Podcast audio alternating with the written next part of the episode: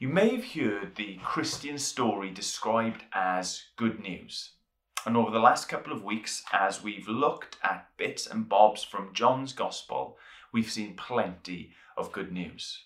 Remember that John said that he wrote this so that we could be offered life, that we'd believe in Jesus, that we'd follow Jesus, and in him find life. Sounds all right, doesn't it?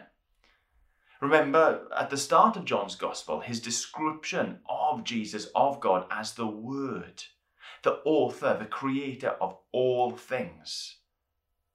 How that Word took on flesh, how the author wrought himself into our stories so that we could know him and be known by him. sounds quite decent, doesn't it? But we have to remember too some of the other things that we've heard.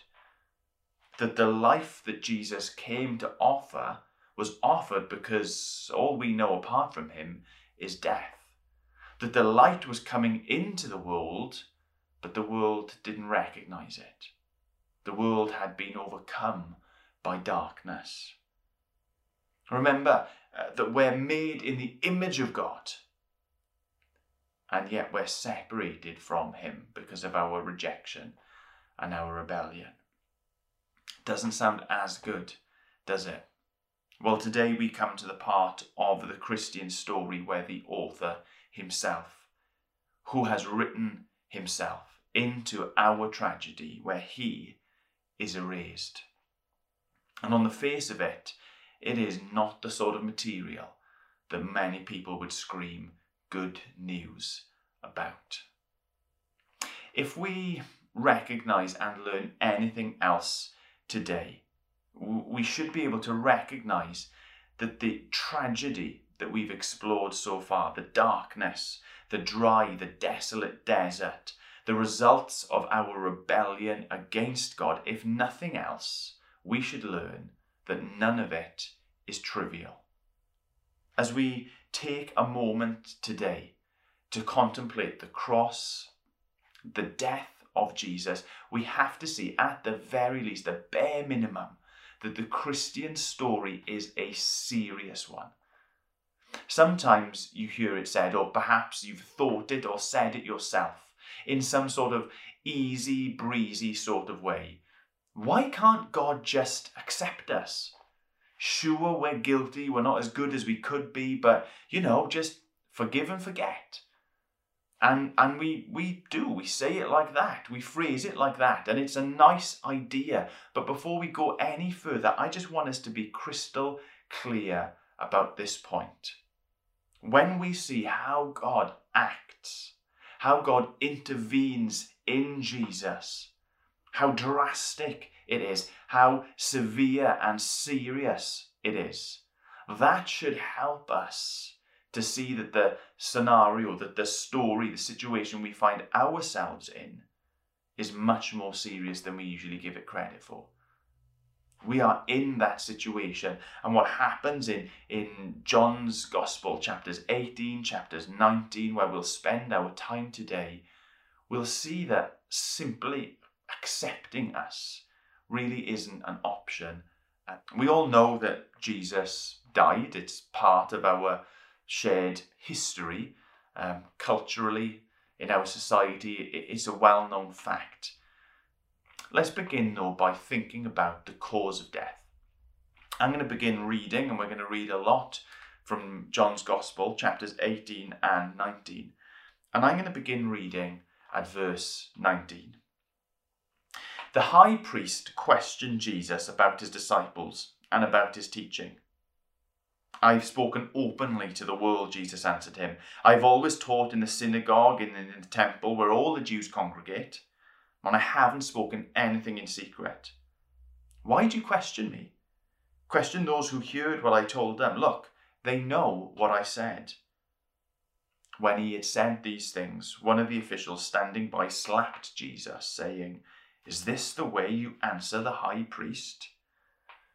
If I have spoken wrongly, Jesus answered him, give evidence about the wrong, but if rightly, why do you hit me?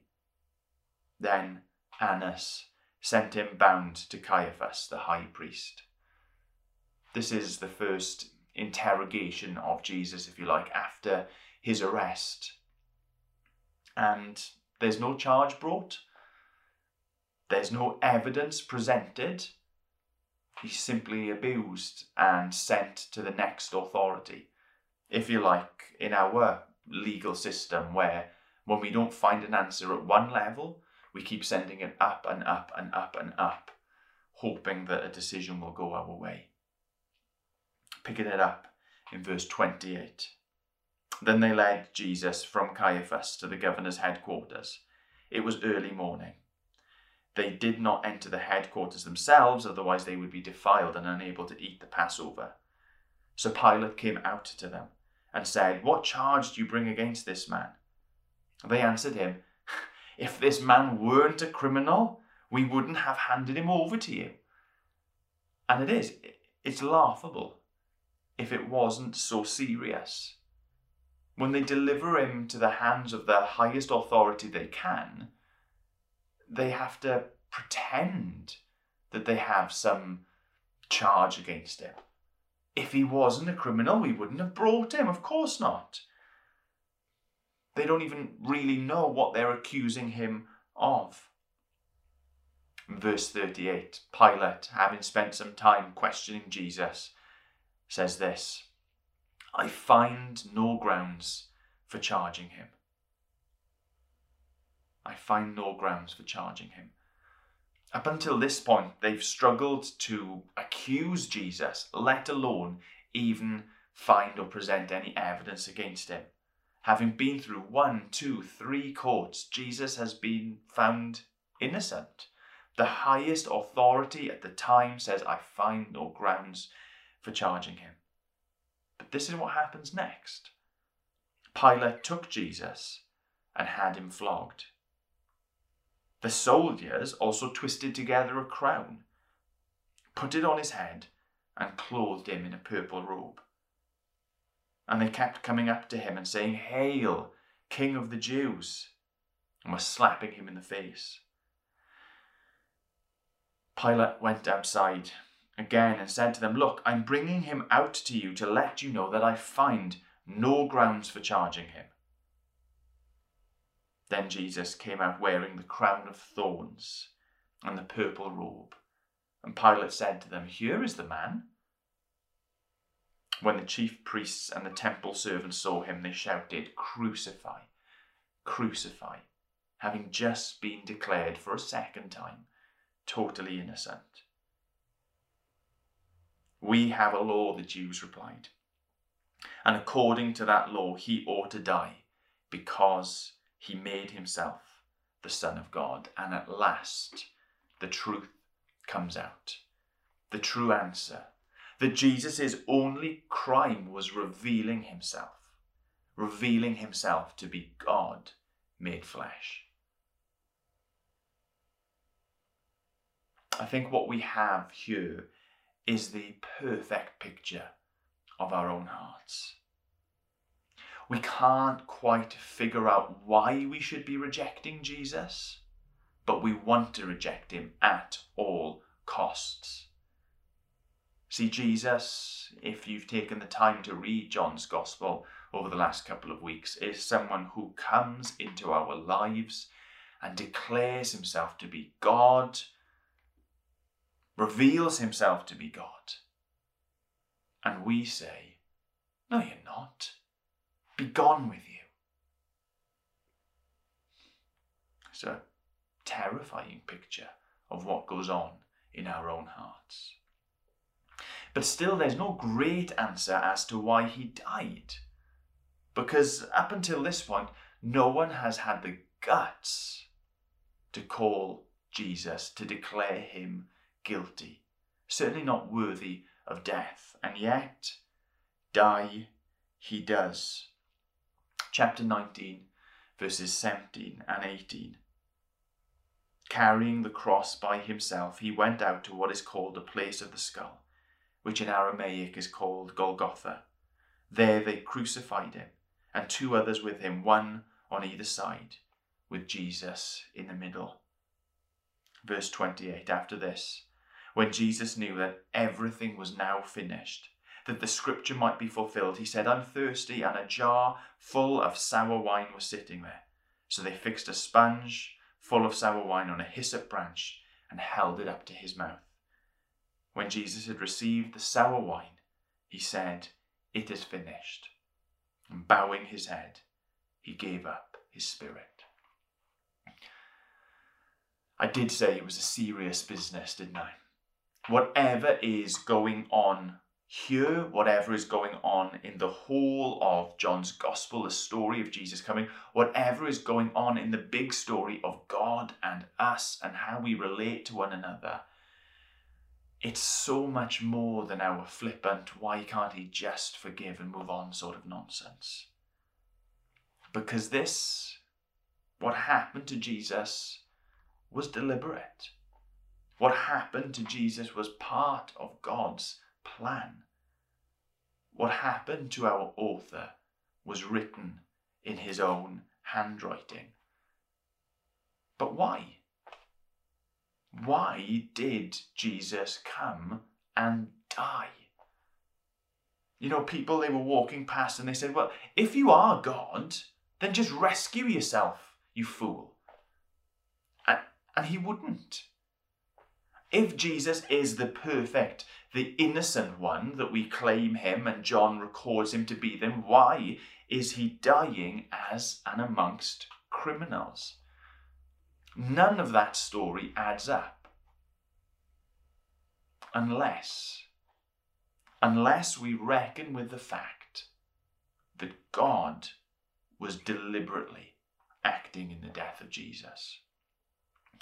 You may have heard of a gentleman called Saul of Tarsus. He was a Christian killer.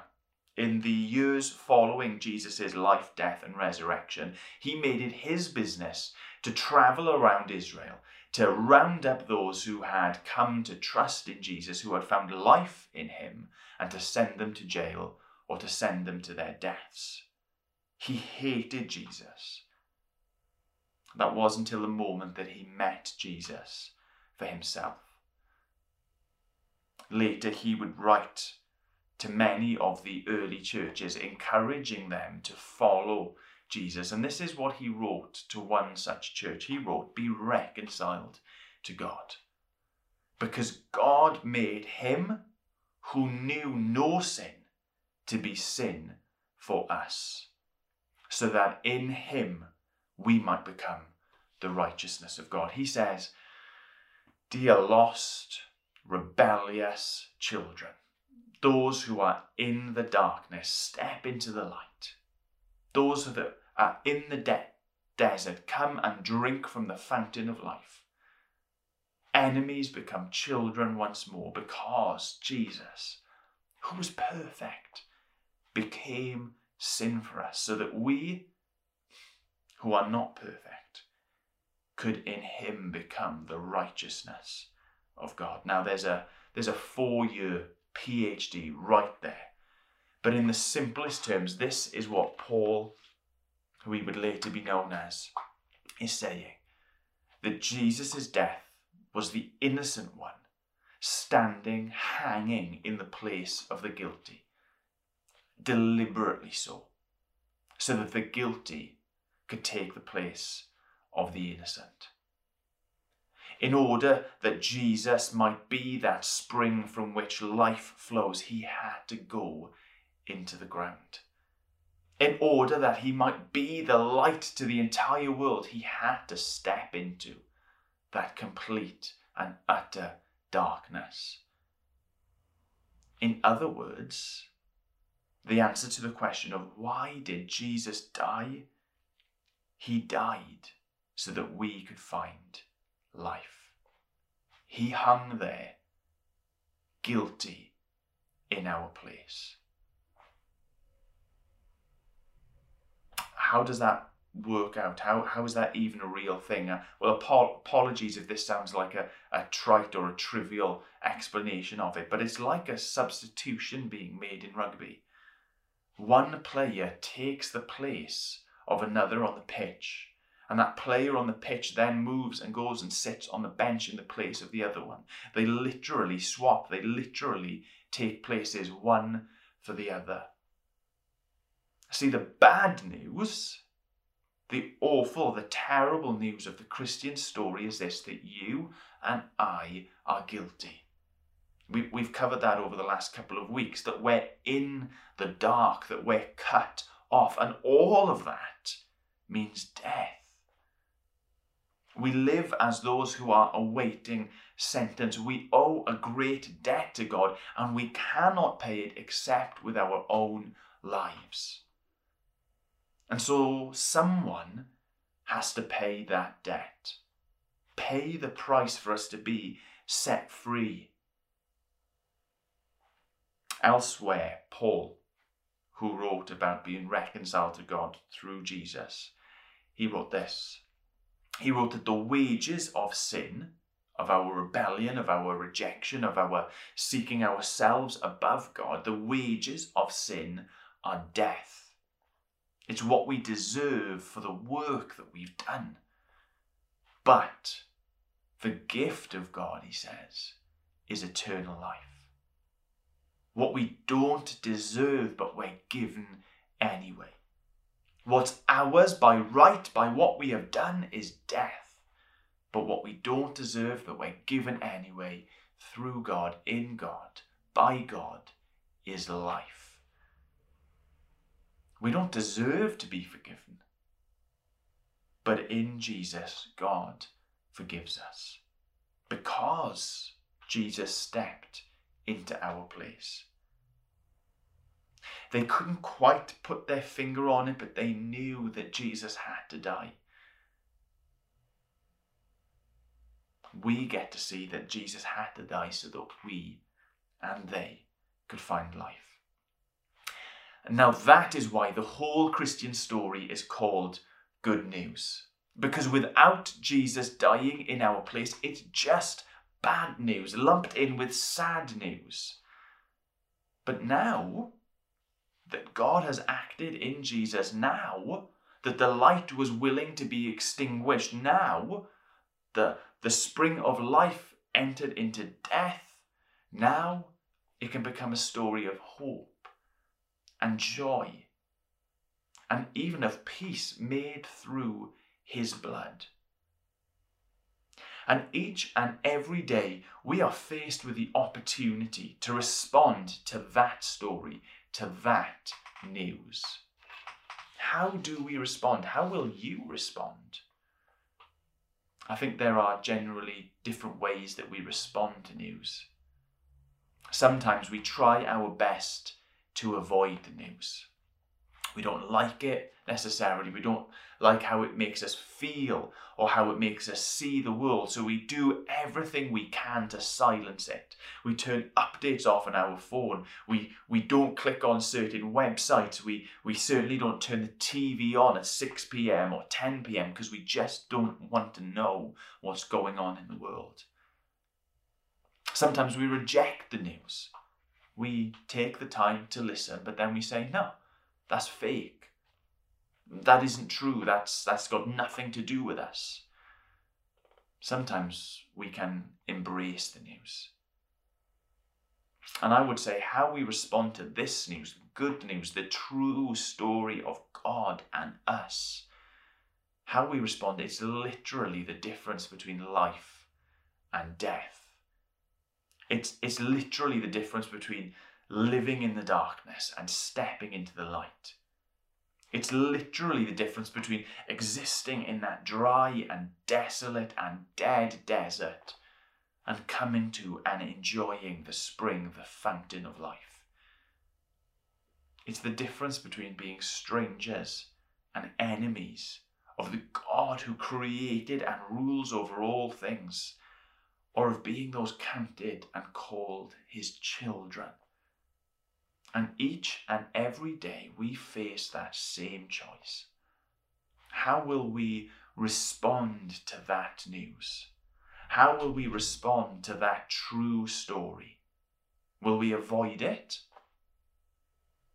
Will we, we try our best not to contemplate it, try best not to uh, let it enter our ears and enter our minds? Will we reject it? Will we just say, you know what? That is false news, fake news. can't be dealt with, can't be trusted, has to be kicked a touch? Or will we embrace it? Will we do the very thing that John wants us to? The very thing John expects us to do is to see Jesus, to believe Jesus, to follow him, and in his name find life.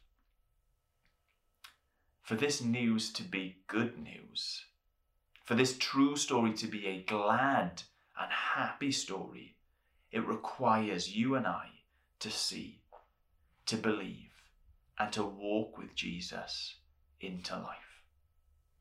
My prayer is that you will do that for the first time, you will do that for the thousandth time. That each and every day we would look, we would see, and we would respond to Jesus, the one who has come to rescue, the one who has come to shine light into darkness, the one who has come to bring life. Let's pray together. Lord God, we thank you. We thank you that you are a God who does not ignore the serious, the desperate, the heavy things of this world.